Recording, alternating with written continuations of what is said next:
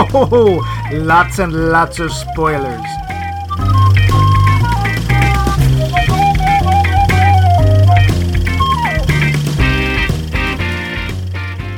Hey, home skillet. You're back at Max Mike Movies. No, duh. That's our name. Don't wear it out. And we've got the same old series for you. Not! Take a chill pill. We've totally got a new series for you. In ancient times. The 90s! We're going back in time, right now, to the days when slap bracelets roamed the earth. Word. Proper. Talk to the hand. Oh, God, it burns. I hope it does. Okay, there's a lot about the language of the time I won't miss, but this decade produced some remarkably memorable and influential movies, and by gum, we're going to talk about them. We're going to talk about gum? Gum, my favorite gum. Oh. We're starting off with my choice, a short indie film about a bunch of people on an obscure little boat that turns out to be more than a 3-hour tour. A 3-hour tour. In fact, it's over a 3-hour movie. Yes, I'm talking about the movie that made James Cameron the king of the world in 1997. The movie that made Kate and Leo household names. The movie you were required by federal statute to see. Titanic. Are we? We are. Oh. I'm one of your hosts, the captain of the Pinafore, Max Levine, and over there, drawing me like one of his French girls, is Mike Luce. Put your hand there, and okay. Behind your ear, ooh, and then okay. Raise your knee. Oh, Max! Ow! Ow! Ow! This really hurts. How long do I have to just lie like this? As long as the movie lasted. Oh God! Never gonna walk again. You wanted to be a French girl. This is what it takes. I thought I just had to smoke and be contemptuous. That's not till the 50s. But before we get into James Cameron's business, we've got our own business. Ooh. Hey, do you like our podcast? Yes. Please like our podcast. If you want, you can check out our entire back catalog at maxmikemovies.com. There's our website. Ooh. You can also listen to us, as you probably are, on the podcast app of your choice, like the Google Podcast or the Apple Podcast app. Ooh. We are available on Spotify. Ooh. And you can find us also on the social medias, not the Mark Zuckerberg movie. We're on Facebook and Twitter under Max Mike Movies. And, of course, you can always email us with compliments, honorifics. Large cash donations. Large cash donations. Loving, longing looks at us, literally us, at maxmikemovies.com. Hey, French girl, rein it in. I can do that thing. You can't fire me. I'm French. Oh, you've got a point. Wait, what point? I don't know. My head hurts. The show. Hey, is there any trivia with this movie?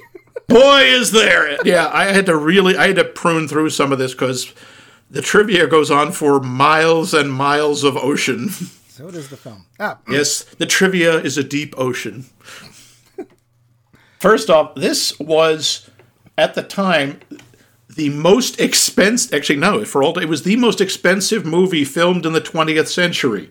This movie cost $200 million. Cripes. Which, by the way, is more than the Titanic would have cost to build. Because the cost in 1910, 1912, the cost was about £1.5 million sterling, which was at the time about the equivalent of $7.5 million. In 1997 dollars, that was between 120 and 150 million.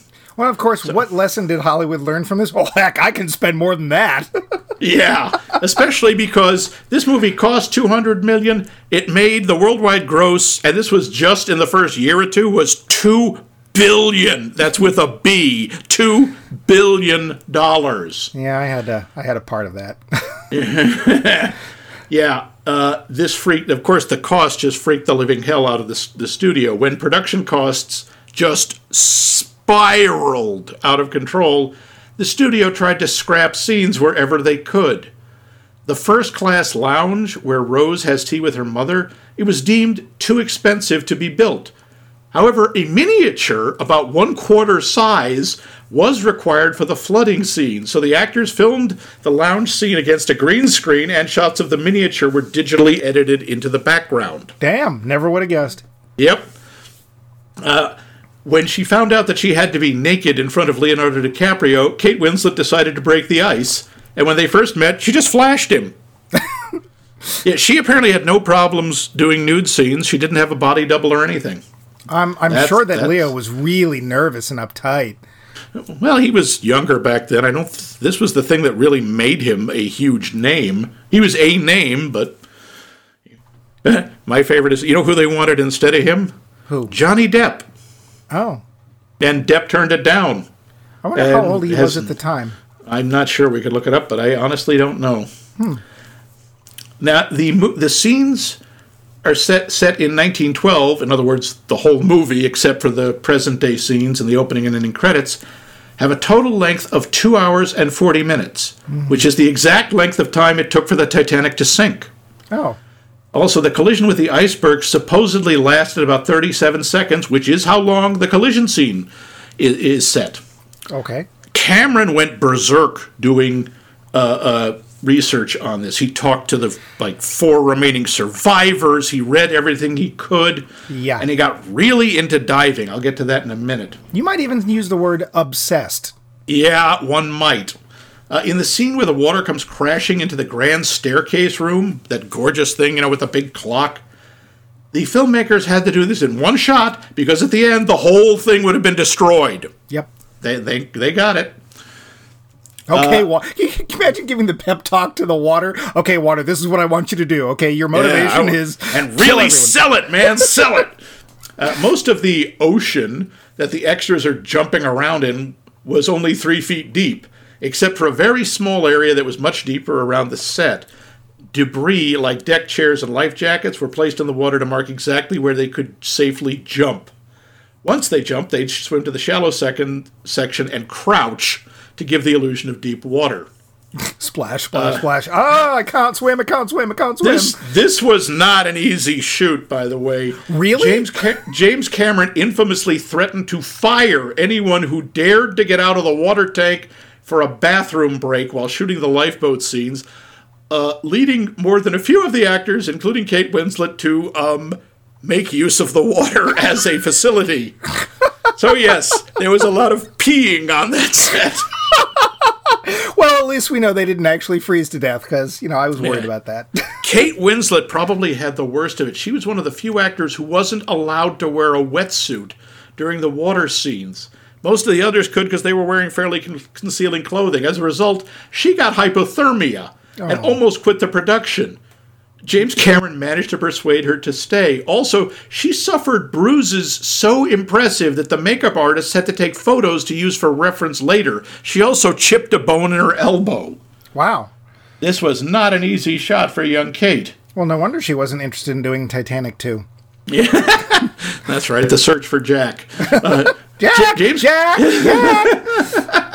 Oh, he's desiccated. Oh, well. James Cameron went on 12 dives to the real Titanic himself and found it an overwhelming emotional experience to actually see it. During his first trip, he was so goal-oriented that he managed to film the shots he wanted, but as soon as he was back on the surface, he just broke down in tears, finally realizing the magnitude of the historic tragedy he just witnessed. He ended up spending more time with the ship than its living passengers did.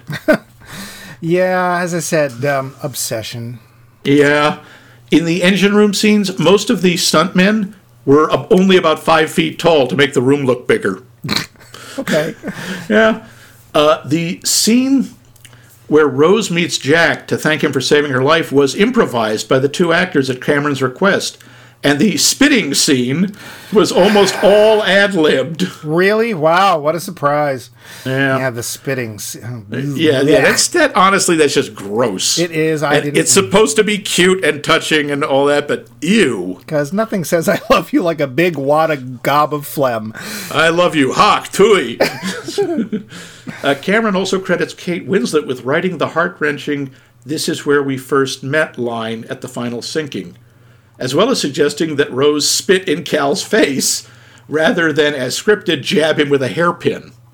According to Zane, now, I'm sure this was an accident, but according to Zane, they had to do so many retakes, He sort of went numb being spit in the face, and Winslet started using lube because she ran out of saliva. Yuck. Yeah. Ew, did not ew. Need to know.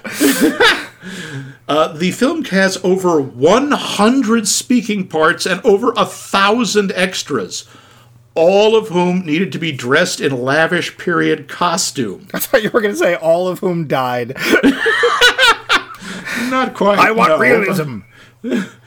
Titanic, by the way, is the most, I still think this is still true, the most Oscar-nominated film with 14 nominations, not to win any acting categories. That's probably, sadly, probably fair. Yeah. Well, it's not an actor's movie, but we'll get to that. This was also the first film to be nominated twice for an Academy Award for the portrayal of the same character. Oh, right. Kate Winslet got nominated for Best Actress for Rose, and Gloria Stuart got Best Supporting Actress nom. The next time this happened was in 2001, the movie Iris, also starring Kate Winslet.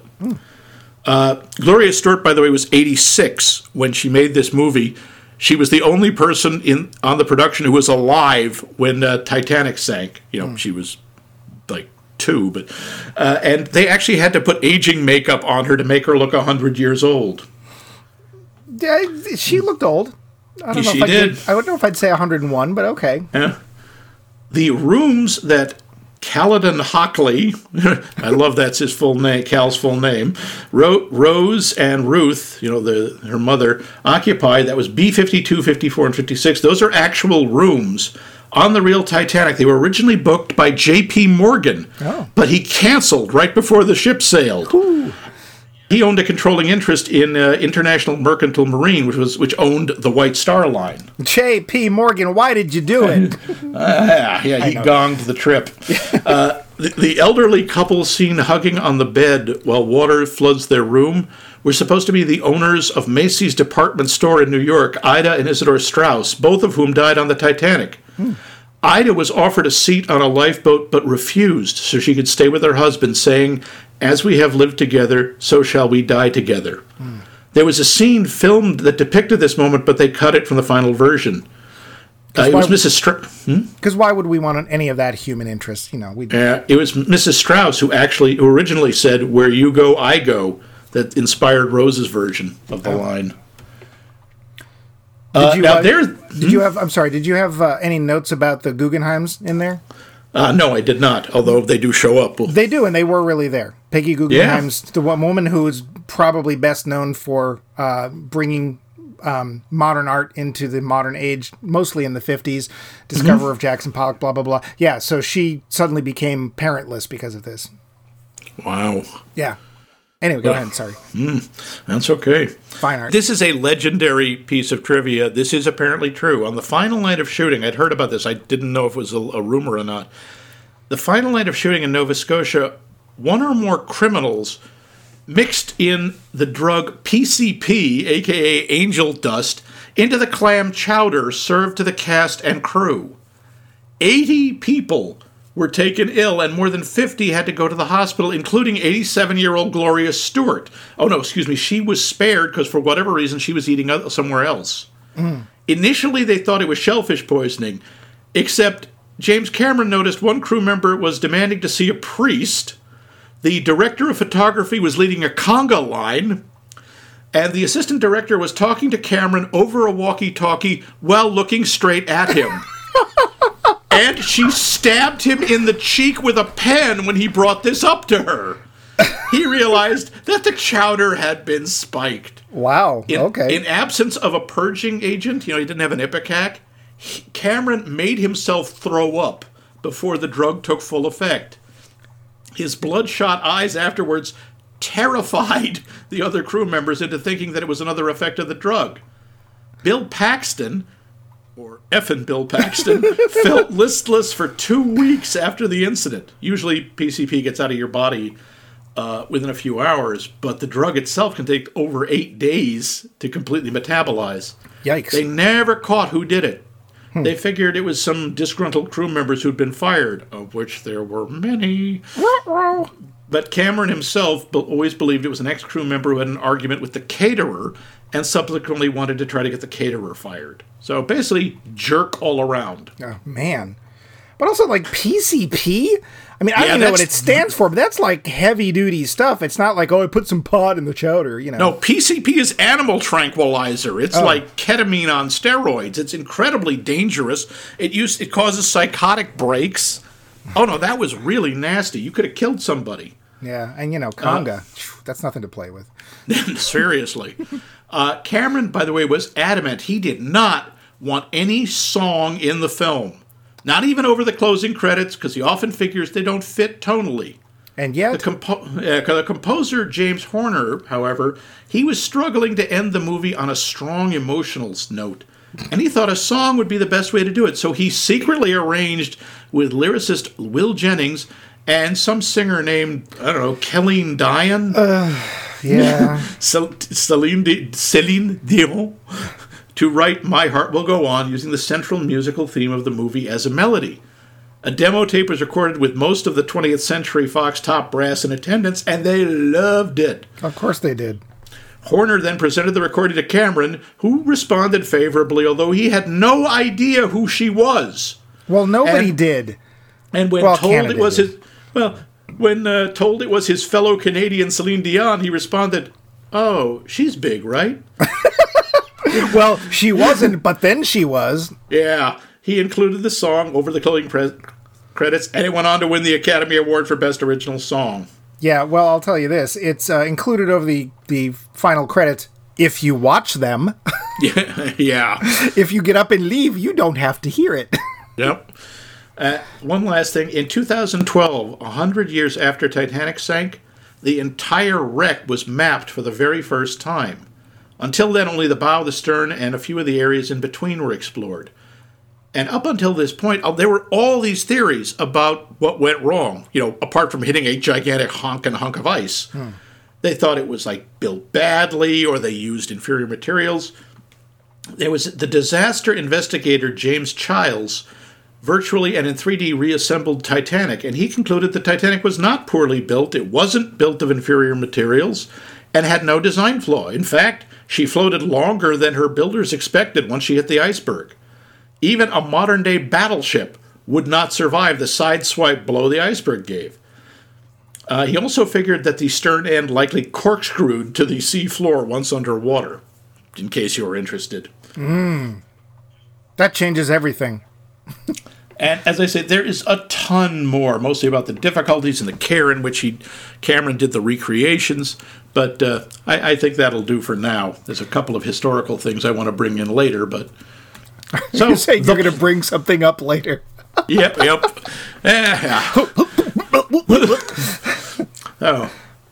the plot. Yes. Well, they built the ship Titanic to sail the ocean blue. And they thought they'd built a ship that the water couldn't get through. But the Lord's almighty hand said that ship would never stand. It was sad when the great ship went down. Sorry, they made us learn that song in grade school for some reason. That's a song. It is a song. You're not singing it. You're not doing the dance. You're darn right I'm not. Okay. It's April 1912, and the biggest, most luxurious ocean liner of the modern age, Titanic, sets off from London to New York, a voyage that should only take a week.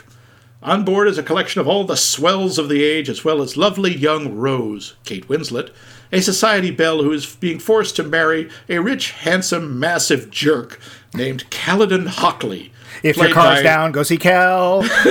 Played by rich, handsome, massive jerk Billy Zane. I'm sorry, I don't know that he is. He just strikes me that way.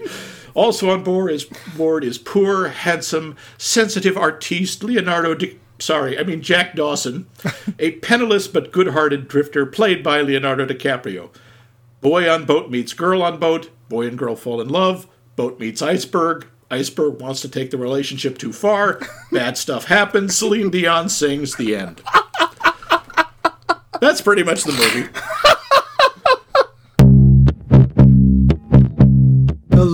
Down. Yeah, you're just leaving out, you know, this giant beginning and ending part, but sure. Oh, nonsense. A little of the actual history. There were 2,224 people on board that boat. Only 706 survived. Yes, but it was all the good ones. Oh, yeah. It still remains one of the deadliest peacetime maritime disasters in history. It's actually, in terms of loss of life, down around number 4 or 5. Oh. Yeah. The ship was touted as unsinkable, which really is the equivalent of jumping up and down screaming, "Nothing could possibly go wrong" at the top of your lungs in a lightning storm. Boom? Yeah, just stupid.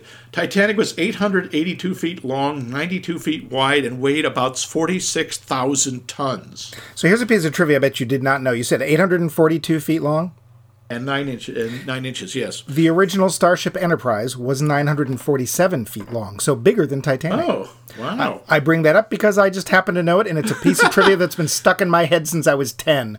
I'm so sorry. I hear there's medication for that. Go ahead and ask me the serial number of the trash compactor in Star Wars. I will not. I know you know that. You won a prize for that at a science fiction convention. No, I didn't. I have never won anything for knowing that. I knew the name of the spaceship from Forbidden Planet. That won me a prize.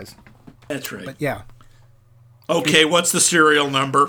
3263827. You feel better. Yes. It's been in my head since I saw the movie when I was 13. Stupid crap. Anyway, continue with your trivia. To give you, by the way, a comparison, today's largest cruise ship, the Symphony of the Seas, is 1,184 feet long, 215 feet wide, and weighs 228,000 tons. And it's unsinkable. No one has ever been stupid enough to describe any boat that way, except maybe a submarine, since. Oh, yeah. No, oh, boy, is this ever sinkable? I sure hope we don't sink. Really? Wow, we have a lot of Vikings on board today. Wow. Blue potato chips for everyone. Thank you, Pat. Yeah, so that's pretty much, as I say, this movie is both a love story and an action movie. Yeah, that's fair-ish. Yeah. So, hey, real quick, I know the answer to this question. I don't know, but I'm sure I know the answer to this question. Did you see this when it came out in the theater? I did. I think I ended up seeing it twice because everybody I knew wanted to see this movie. Yeah. Excuse me. I'm sorry. All of the women I knew wanted to see this movie. That's fair. I mean, I know I saw it with Libby at least once. How many times did you see it? Might have been 6. 6 times. All right. So let's get this out of the way. I'm a romantic.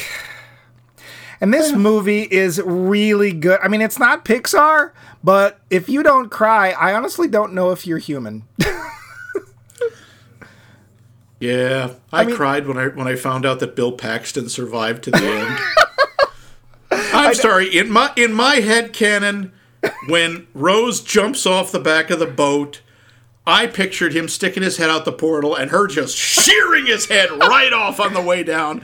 That would have made the movie perfect. Well, maybe he's one of those guys that got hit with the smokestack when it fell over.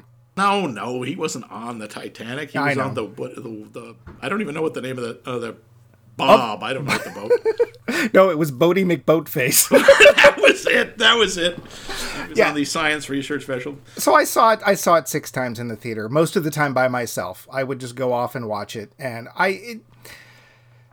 it is a giant chunk of cheese. I will not say otherwise. It is a big floating, for the most part, chunk of cheese.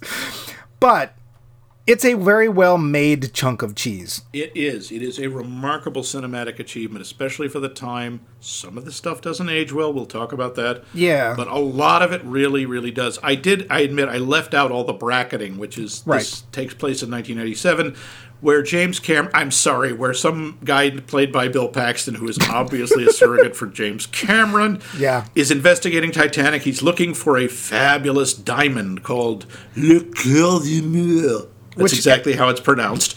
The heart of the ocean. Yeah, which everyone says the heart of the ocean. No one ever says the sea, which sounds better. What was it called? Mal de Mer? Wasn't that what it was called? Yeah, something like that. A big-ass blue diamond that is very clearly also supposed to be the Tavernier, which became the Hope Diamond. They even reference it. All right, now wait. I want to stop here because I know you have some knowledge about gemstones. Yeah. Now, the Hope Diamond's not that blue. It's not as deep blue. No, it's pretty blue, though. Do diamonds get that blue? Because that's pretty sapphire.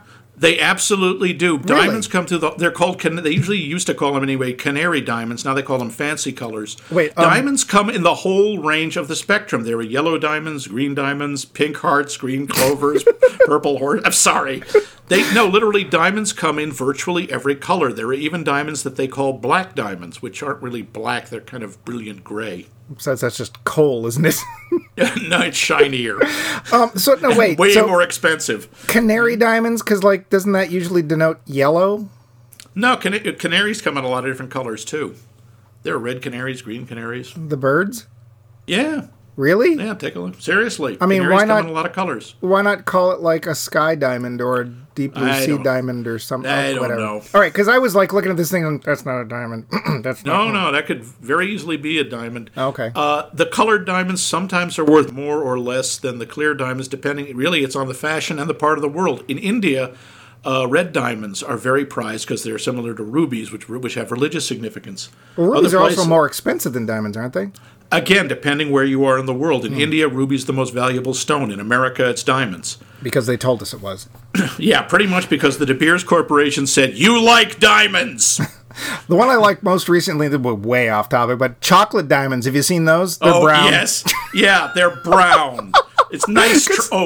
If there's a color I want to wear as a gemstone, it's brown, and it's a certain color brown. But so often the market ends up with some collection of weird colors. There was a time when they had these sort of sickly yellow diamonds, and they tried to call them champagne. Uh-huh.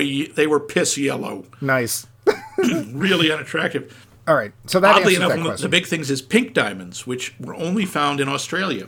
Oh. That was one of the ends. That was when sort of the beginning of the end for the De Beers Corporation. But that's a whole other thing. So yes, the Bill Paxton, whatever the character's name is, I honestly don't remember, and I don't care.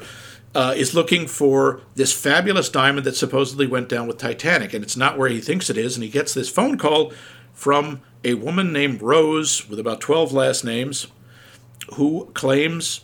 The stuff he's showing that he found in the stateroom was hers, and she knows where the heart of the ocean is. So the whole movie is supposed to be her reminiscence of her trip on the Titanic, her forced marriage, and her meeting and falling in love with Jack Dawson. Right. And her getting away from Billy Zane. Yep, away from Billy Zane, and at the end, her at the end of the movie pulling that biggest dick move she really could. I'm sorry. Well, we will definitely talk about the ending because that just still annoys me. Well, let's just talk about this part right now. So why does it annoy you? I mean, I don't understand the motivation. Yeah, at the end of the movie, it turns out the whole time she had the heart of the ocean through reasons. And that made sense. I'm not saying that it was Deus Ex Machina. No, she ended up with the diamond, which she kept. Her whole life. She kept for over 80 years. And then at the end, despite knowing that Bill Paxton has spent 3 years looking for it, despite the fact she has a very nice granddaughter who has dedicated her life to taking care of her, she chucks the diamond overboard. She throws... Now, I don't get that. It's not like it was a gift from Jack. It's not like it had anything really to do with Jack, except he drew her wearing only this. Hey, I'm sorry. I've drawn you, Max. Yeah. Except I wear a trash can lid instead of Yeah, I have to say that scene is really hot. I'm sure it is. Yeah. It looked very high in temperature. It's very erotic. I have to say, I remember sitting in the movie with a friend of mine. I'm sitting, oh dear, this is uncomfortable. I'm sure he was thinking the same thing. She, and I don't think she was. Or either that or she was wishing she was Kate Winslet. Or she was giggling. Mm. Why? Why does she do it? Why does she throw it away? Why doesn't she give it to one of these people who... I mean, even if you don't like Bill Paxton, and why would you? Why can't she just give it to her granddaughter, who appears to be a really nice person and is taking care of her, and this would set her up forever? I don't really understand it either. I mean... I guess you could say, well, she's giving the heart back to the ocean. I don't think the ocean cares. No, I didn't. They never said it was found in the ocean. People don't mine diamonds in the ocean. I mean, she could easily from the ocean. They come from volcanoes, pretty much, or kimberlite pipes. She could have easily thrown in her Superfly fro pick. She could have done that. It's one of those things where it's like, oh, I get it. Wait, no, I don't get it. You you think you do, and then you realize, no, I have no idea why she could have done so much good with that. It was obvious that one of the things she didn't like about the society she was in was that these people were totally insular, and they were only interested in themselves in making money. Well, you could have sold that for a lot of money and helped a lot of people out, but yeah, seriously. I don't get it either. No, again, I would understand it if it was something Jack had given her or something that she associated with him. Yeah. And speaking of something Jack gave her, I'm going to tell you right now, there is no way that drawing would have survived. Now, if it had survived in the safe, it started jetting water over the charcoal, no. I wondered about that because, the picture is in remarkably good shape because it's also pretty clear the safe was not watertight. No. Because it was full of mud and full of water. I thought it all would have been just sludge. And to be fair, I don't know well enough. They were talking about the pressure down there. Yeah. I don't know if the pressure would have forced the safe open or maybe that's what forced the water in. But charcoal on paper... Yeah, if you brush it with your hand, it smudges. Water is not its friend. And sitting there shooting water off, to get the mud off, no. The people handling all of those artifacts, not professionals. Because it's they would have had to keep it in water for a long time, and then very gently, blah, blah, blah, blah. No. I wanted to ask you, what about all those paintings she had? Good. I'm so glad you brought that up. She apparently had this collection of Monet and Picasso that she picked up for $5 on the street or something. So, Cal says at least they were cheap.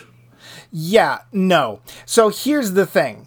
The main painting we see is a really poor choice. Isn't that the water lilies? No, that's the Monet. That's not the big painting they show. The big painting they show is the Picasso. For one thing, it's not even close to its original size, but whatever.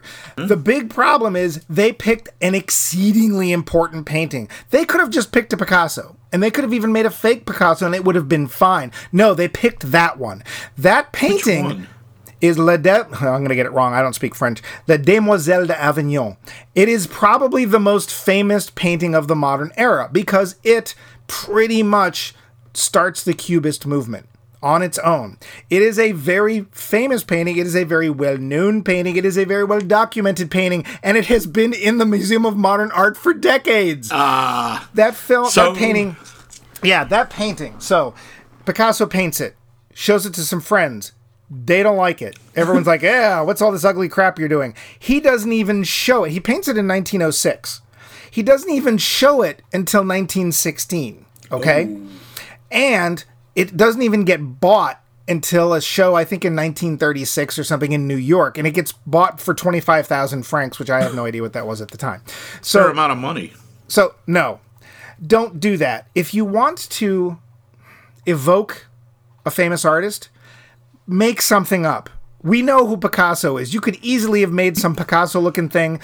And look, it's Picasso. It's not fine. It's not like he was one of those guys who only did 5 paintings. Oh, dear gods. But don't pick the best-known work he ever made that we know is in a museum you can go see today. Is that the one with the ballet dancers? No, was that somebody else? That was a Monet, right? The ballets was Degas. Degas. And then the water lily was supposed to be Monet. It's not Monet. His covered whole walls, didn't they? Well, he did lots of different... the whole series you're thinking of called Nymphaeus, are way off track, they were made for a specific place. They've been there since 1925 or whatever. Oh. They're gigantic, but he did lots of Waterloo. But looking at that, it's like, I'm sorry, I'm a fine arts nerd. As soon as I look at it, no, that's not Monet. Nope. I couldn't tell. Yeah, and they're trying to... they were better off talking about the Picasso, because by 1912, which is just before World War I, the Impressionists were out of favor. They were considered old hat. Most of them had died by that point. So the Picasso was a better choice, but don't pick one we can go see, because you're basically saying, well, this is all made up and not factually accurate, and now I have to doubt a lot of your story, because if you're showing us this stuff and showing us how important these works were and went down with the ship, no, they didn't. They go to New York. It's still there. Would oil paintings wouldn't have survived down there, would they? You know, I don't know how the water salt would react. Water eats just about everything. Well, and that's the thing. They found clothing down there. Yeah. Right? And they've even, I mean, you're better off with metals and porcelains because that stuff, like, all the fish are like, I ain't eating that.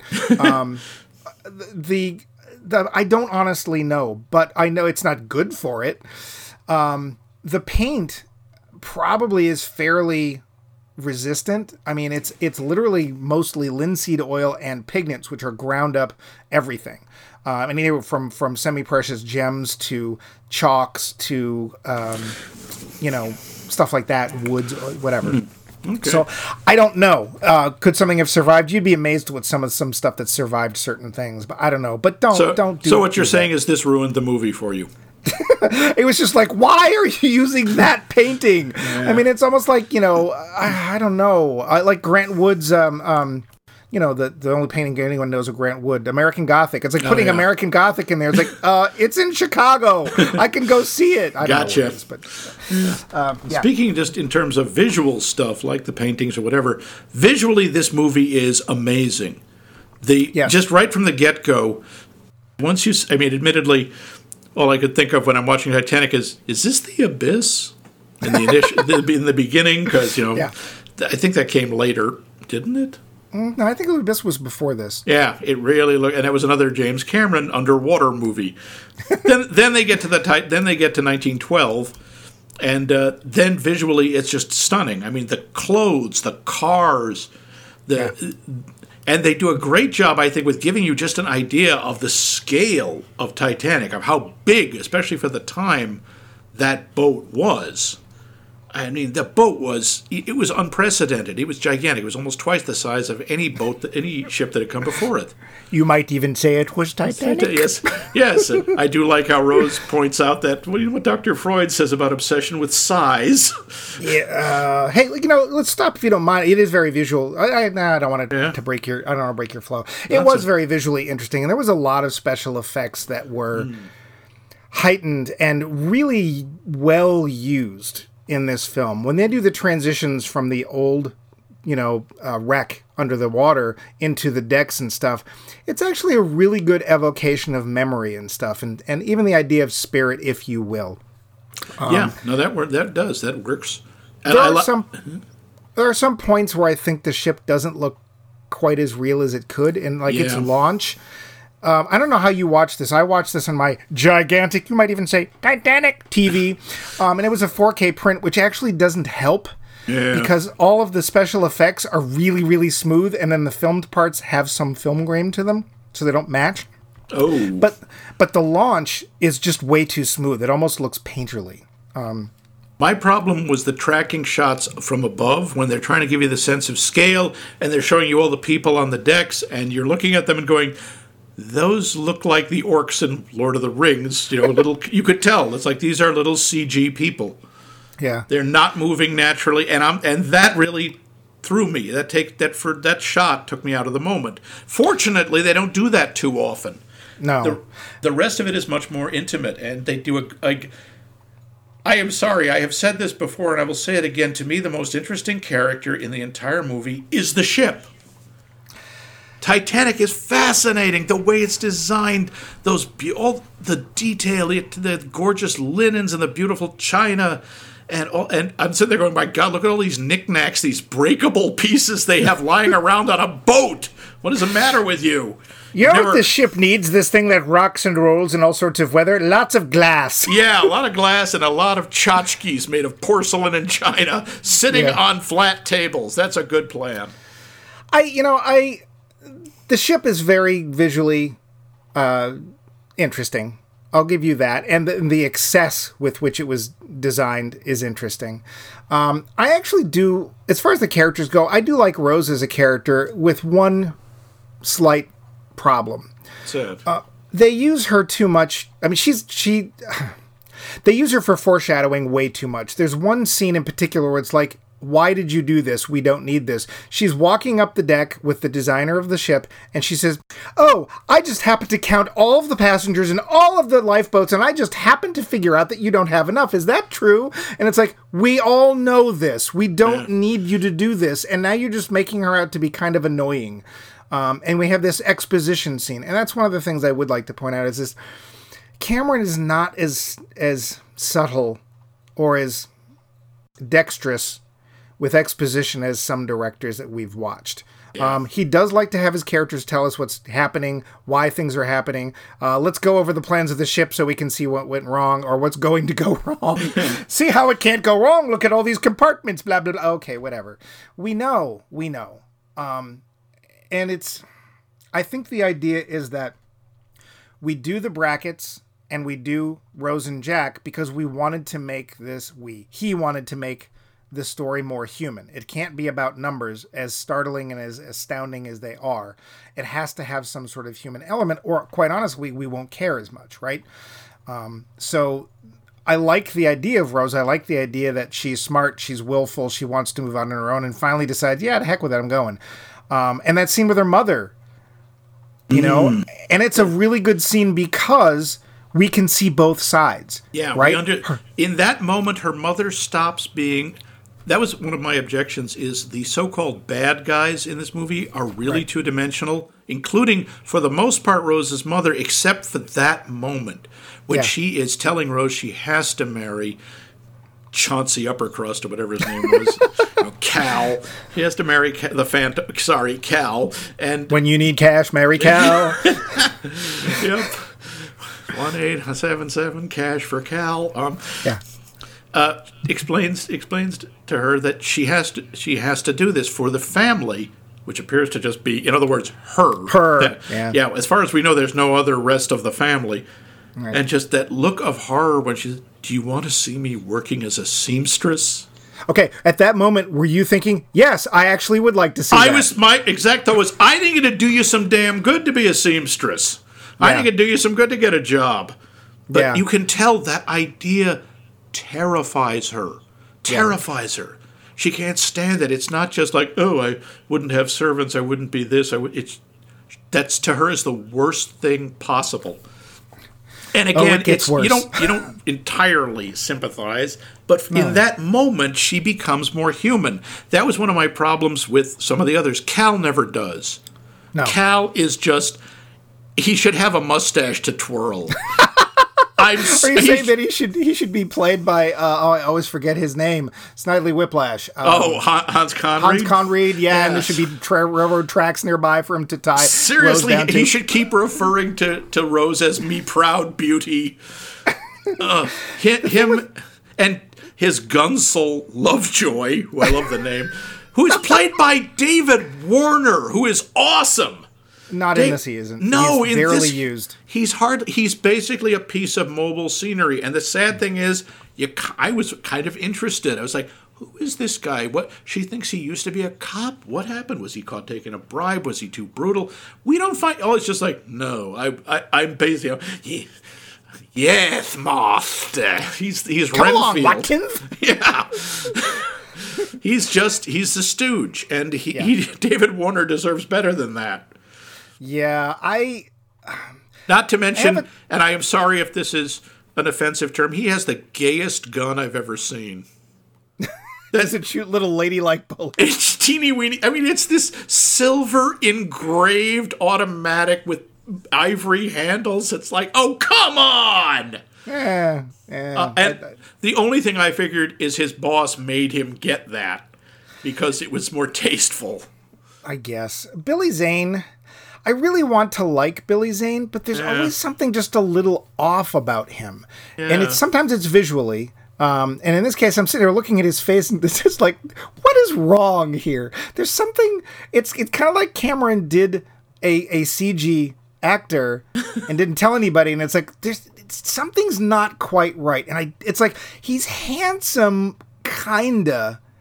But there's something just strange. And this is not fair to Billy Zane. I don't know what it is. It's like, are his eyes on different levels? Or I don't know. It's you're right. Everything just says he is supposed to be handsome, but there's some reason it doesn't work. And I honestly don't know why. And I keep staring at him. It's like, I think he's talking. What? Okay, what is it? The eyebrows? And never mind the appearance. He is a profoundly mediocre actor. In this case, I won't say that you're wrong, but I won't fault him, because honestly, his part is about as two-dimensional as the screen. And there's a lot of that going around. Jack is basically whatever we need him to be. Oh, yeah, he used to be on a cattle ranch. Did we mention he's an artist? Oh, and he also blah, blah, blah, blah. Jack is a romantic fantasy. Yeah, he's a romantic fantasy. He's kind of a Gary Stew. Yeah, and the thing I like about him, though, is that as a guy, he doesn't do a lot of things that male leads do. He never once forces himself in any way on Rose. He never goes to grab for the kiss. She's more or less in control of the relationship. Only thing he does is come back and it's like, look, I have feelings for you, but if you tell me honestly that you'll be okay, I'll leave you alone. And she can't do it. No, she does. Initially... She said, not in any way that anybody believes. Yeah, but the impressive thing about the character is she says, no, I want you to go away. I'm asking you to leave. And he leaves. He does what she asks. And then she, that moment of madness passes, and she goes, wait a minute. No way. I want the nice guy. She takes another look at Billy Zane and goes, it's the eyebrows. I can't stay. There is one part of their conversation that really bothered me, though. So there's that point the day after he saves her where they're walking on the deck and having this conversation. And Jack, I like Jack because he's like, what have I got to lose? I'm going to start asking you stuff. And she tells him. And she's like, oh, yes, this, that, and the other thing. I hate this society. I hate the whole thing. I hate my entire life. Well, do you love him? I can't believe you asked that. It's so rude. It's like, well, you answered everything else okay. Why is this the deal breaker? I mean, okay, because she doesn't want to admit it. You just told us you didn't like him and didn't want to marry him. So why is saying that you love him or don't love him such a big deal? I didn't have a problem with that, largely because it's clear he's getting her very flustered. She's realizing that she has feelings for him that have come on very suddenly, and she doesn't know how to deal with them. Because her whole life she's been trained to be ladylike, to be demure, to be distant, and to try, in effect, to be rational, even though they would never say that. And to be fair, Jack's fun. Yeah, he is fun, and he likes her as a person. He doesn't seem to be... He's not interested in her in her money at all. There's a little bit I really like when she shows him her engagement ring. Wow, look at the size of that thing. Yeah, it's not like, wow, that must be... It's always like, wow, look at that. You would have gone straight to the bottom if you jumped. It's like, that's what he thinks is just how heavy that thing must be. Yeah. And you genuinely believe he doesn't care if she has money. And, of course, she doesn't. He probably doesn't know that, but one of the things we find out is, her family is broke. All they have is their name. That's why she has to marry Cal. Right. And, yeah, he is fun. And Cal, as we see, as you say, Cameron is not the subtlest. Makes it really obvious. Cal wants to control her. He takes away. Oh, sorry. Exactly. He takes your cigarette away. He orders food for her. Yeah, When someone says, she's a pistol, that one, he goes, well, I'm just going to have to mind what she reads from now on. It's like, okay, we get it. You're a jerk even for 1912. Which brings us to Kathy Bates, whom I adore as the unsinkable Molly Brown. She's great. After the boat, she is my favorite character. And I want to know so much more about her. I want more scenes with her and Rose. Well, the character got her own movie. The Unsinkable Molly Brown. It was a musical. Yeah, but I mean, then it is depicted in this film. Oh, yeah. It's like, she is great. I think she fully knows that the other society matrons don't like her. And she's like, that out. Oh, I have to beep that out. Yeah. The heck with that. I'm going to come and impress myself because I know it annoys you. Yep. Yeah. And she is absolutely immune to the glares. And, she's obviously, they think she should be... in awe of them or feel ashamed, and she doesn't know what those words mean. She's just like, hi, yeah, I'm here, and I'm just going to talk. I'm going to talk to anyone I want about whatever I want, and I'm not afraid of any of you. I'm new money, which, as it turns out, is the same money. I just haven't had it as long as you have, exactly. And I didn't grow up with it. But guess what? I can buy the same stuff you can. Yeah. I've got a first-class cabin. She dresses up like Jack in a nice tuxedo. She just happens to okay, whatever. Well, no, I checked this. Molly Brown did have a son who was about 24, who was not on the boat, And she very likely would have bought him clothes in Paris. Yeah, so no, that's not entirely... I don't know if you would buy a tuxedo when the person who's wearing it isn't there. You usually have to get those measured pretty well. That's fine. I don't care. That's a minor point. Oh, by the way, just if you're interested, I looked this up too. I was curious about those suites, how much they would have cost. Ah. And, you know, for the time and for this and that. And, oh, boy, you got to remember, this is a one-week voyage. Yep. And the most expensive first class suite on the Titanic would have cost about $4,350, which today would be about $75,000. That's $15,000 a night for a 7-day trip. Yeah. Holy crap! Yeah, and see, this will be the measure of somebody who is born with money and somebody who's not. Because if it was me, I would sleep on the floor because I'd be afraid of doing anything to the sheets. Seriously. I'd be like, my God, this is... You could buy so many cars with just 1 week in this place. And yeah, I would be terrified of breaking things. I'm like, forget it. I'll sleep on the deck like Jack did and go and buy a bunch of houses. It's funny, a couple friends of ours are wine stewards, and they gave me a really good scale that you can actually use to pretty much anything when you're trying to decide if you want to afford it or not. Yeah. And there's a bottle of wine that we particularly like. It's a red, and it's an everyday bottle. It's not fancy, but it's good. It's got some depth of flavor. It's $8, right? It is cheap. You've had it. It's the Dark Horse. Oh, okay. Yeah, that is good. Dark Horse owes us money now. And it's a good everyday wine, right? So then when we have another bottle, this bottle's $20 a bottle. Oh, yeah, this is really good. Do you like it twice as much as you like that one? You know, actually, yeah, I do. This is worth that. And then we'll have another. This is a $60 bottle of wine. Oh, yeah, this is pretty good. Do you like it 8 times as much as you like that other one? No, not 8 times. Then it's not worth it. Huh, interesting. And it's amazing. Like, you sit there and said, oh, you could buy, like, my car. You know, it's. I could have 3 cars for the price of 1 week on the boat. Now, I might think, if I have this money, will I ever get to do this again? Would it be worth it? Well, obviously not. No, well, I won't. Because it'll be at the bottom of the ocean, but... But, you know, that same sort of thing. So that's how I like that sort of sliding. But again, somebody who's not ever going to be used to having money. I'll sleep on the floor. I don't want to touch anything. I'll break something. Yeah, just the casual wealth. And again, that's a big thing in this movie is the difference between the rich and the poor. Yeah. And we said it's a little heavy-handed. It's like, oh, look, the poor are enjoying themselves in their poor ways down in steerage with their poor music and their poor dancing. And where would you rather be? Yeah, it looks like a lot more fun. I know. As opposed to sitting in a room full of brandy and cigar smoke? Yikes. I mean, I like brandy, but I don't. I mean, I hate those collars, itchy and. Ugh, oh, the outfits! The outfits that they all had to wear. I mean, the men had to wear the tuxedos, which, let's face it, they at least didn't have to wear corsets.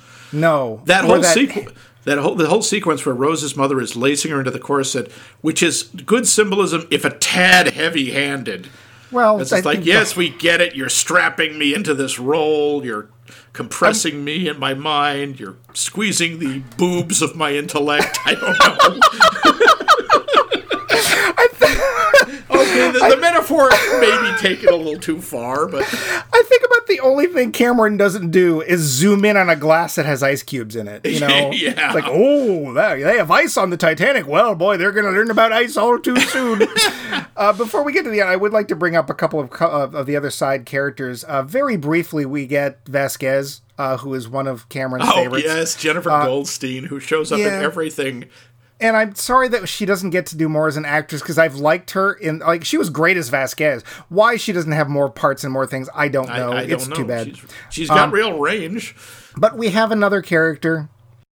I'm sure you know who I'm probably aiming at. Oh, it's a me, a Fabrizio. Exactly what I wrote. Yeah. So this is an actor who's apparently went on to be a director. Good choice. Named Danny Nucci.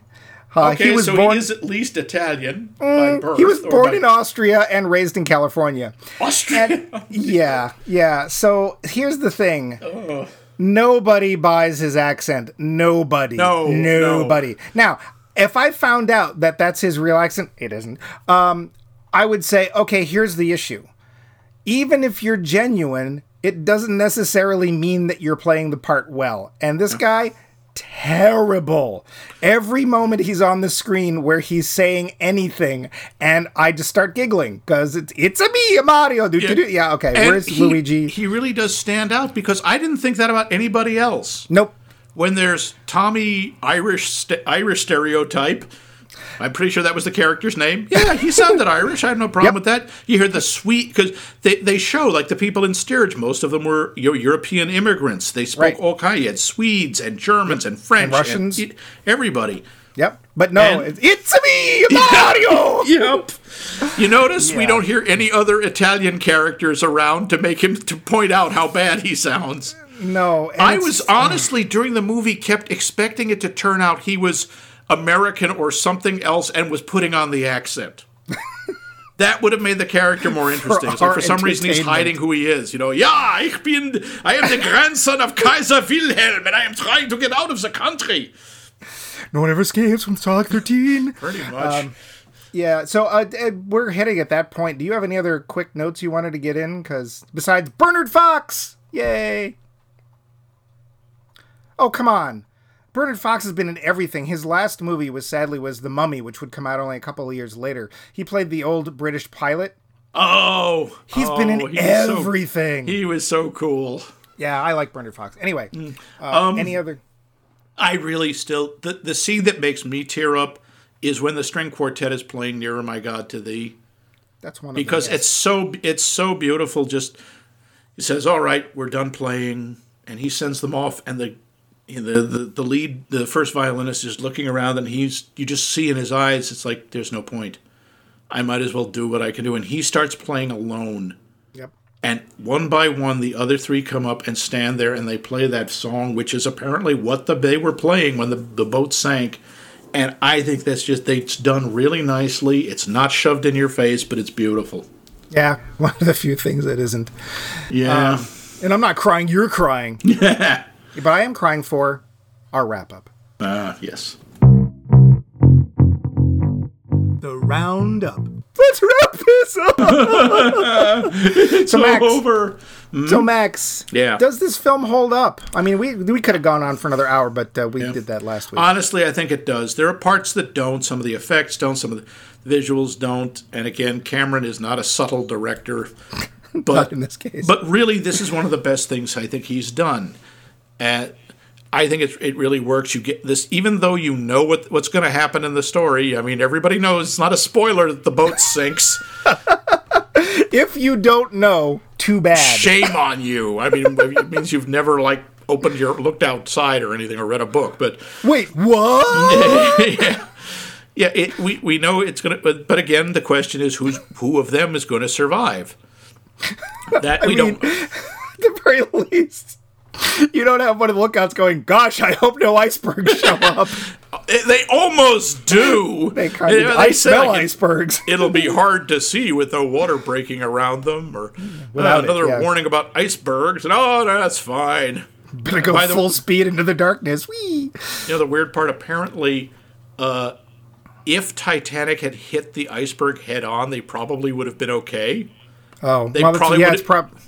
That point is probably a lot stronger than the sides. Yeah, it would have taken some damage, but they probably would have limped into port. Even today's battleships, if they got sideswiped like that, they'd sink. Mm. Yeah, really. Yeah. But I think it holds up. I think some of the performances are very good, although I think they're kind of wasted because this is not the movie. This isn't an actor's movie. This is a movie about a boat. Yeah. It's a ship, excuse me. It's about the ship. And it's about the event. It's an event movie. It's just this side of the Poseidon Adventure. Or, if you had a few more guest stars, it'd be an Irwin Allen movie. Except the first, we're like an hour and 40 minutes in before the iceberg shows up. Yep. I did the same timing. It's very well paced. Yeah, it is very well paced. I still enjoy it. I definitely think looking back now, I don't think it's as good a movie as it's thought of, like as storytelling goes. Again, like you said, some of the problems with the performances are actually the overdubbing, because they had to come back and loop this, and you can tell, and it takes all of the steam out of some of the performances, and it's really a shame. I think Leonardo does a great job. I think he's fine for this part, well cast, which I don't think about a lot of his later roles. Kate Winslet's great. She's British, isn't she? Yes, she is. Does a great accent. I bought it. I wasn't even sure. She's fine. Other performances, Billy Zane does the best he can. You know, I don't know if he can do better, but the part's not very good. David Warner's wasted. Other people, the mother, whoever plays the mother, she does fine. The captain's good. The captain's good for what little he does. He's fine. He mostly has to look like the captain, which he does. The old lady, the old Rose, is fine. I mean, there's not a lot of 86-year-old actors out there that can still work and climb up on a railing and go, ooh, and throw the diamond into the water. Bill Paxton's Bill Paxton. The guy, the bearded guy, I really hated. I wanted him to go away. They kept doing close-ups, and it's like, is this Cameron's brother? What? I don't know. I thought he was very believable as a tech nerd. I think that the idea was... Cameron became obsessed with Titanic and, as it turns out, deep water diving for some reason. That just became his thing.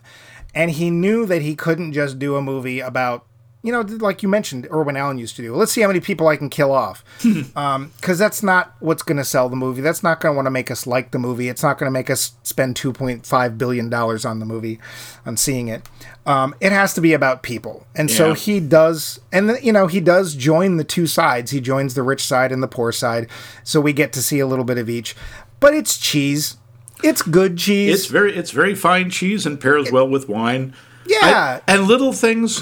I like the contrast he uses. At the beginning, they show the computer simulation of what it would have been like when the boat snapped, and it's very clinical and very simple and very cold. And then we actually see it happening, and it's terrifying. Yeah. It's really disturbing. The sense of scale is really well depicted. Yeah, and the sense of panic and helplessness is really well conveyed. Like, you really had to schedule. It's like, when is dinner? In a half an hour? Oh, I better start now or I'll never get there in time. Yeah, pretty much. It ages fine. There's some parts you could sit there and go, special effects. I think, sadly, we're trained to look for them.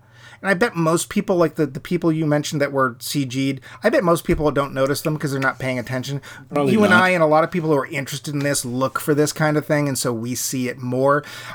So as an accomplishment for James Cameron, it's possibly his best big-budget film. I don't necessarily know if it's as... And I might put T2 up to it as better told. Yeah. But I don't know anybody else, recently anyway, who's managed to get over 3 hours and give me a film that I was not interested in every minute I was watching it. And like you said, we get halfway before we get the iceberg. Mm-hmm. And that's when things get exciting, and I was still interested. So... And it works because the first half has been making us try to care about some of the characters. And we do. We mostly care about a couple of them. Yes, we do. We do. But next week. What other totally tubular 90s movie? Actually, that's probably an 80s phrase, isn't it? Yeah. So what of the naughty 90s are you bringing us? So next week...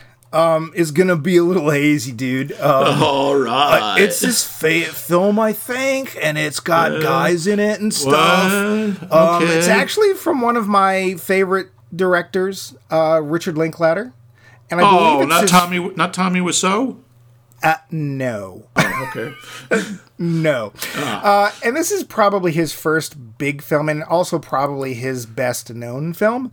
It's a little ditty that I like to refer to as Dazed and Confused. All right. That very film. So, next week, you can just, meet us at the Moon Tower and, slug one back, take a toke. Yeah. We'll drive up and down, whatever. Yeah, doing stuff. So, next week, y'all can just, join us and do stuff.